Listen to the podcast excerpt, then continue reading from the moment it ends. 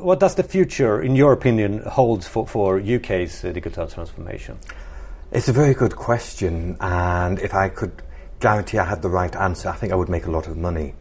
I think we're going to see a lot more private enterprise in the actual digital space in the UK. The City of London has invested massively in APIs, microservices, and being at the forefront of digital um, money, digital services. I don't think the future is Bitcoin, for, for example, for them, but the technology behind it, that's starting to change. And one of the things we're seeing is smart contracts coming into the government. Now, that's one area where I think the government can make a big difference and would trust them in. If you buy a house or a property anywhere in the UK, it goes to something called the land registry. And the process can take a month, two months to confirm that this land belongs to somebody and that there's no preconditions that would be passed on to you. It slows down and is a very stressful part of buying somewhere to live. Now, I know f- from dealing with Norway, the process from start to finish is about seven days.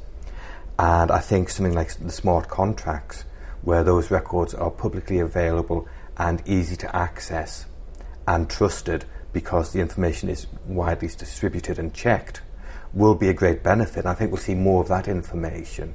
We'll see things like insurance policies.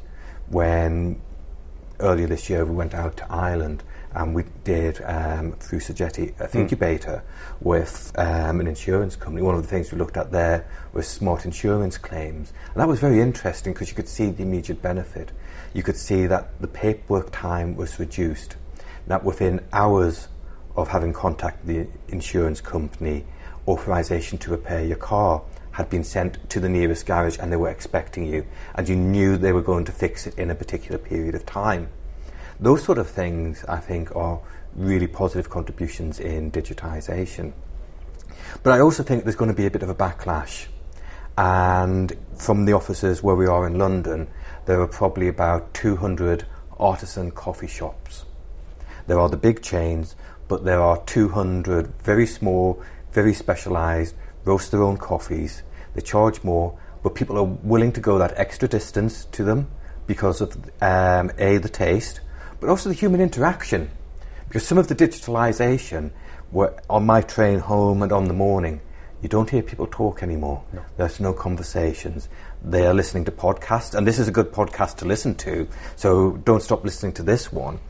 But they're in their own little world. They have the screen in front of them, they have their earphones in, and the rest of the world passes them by.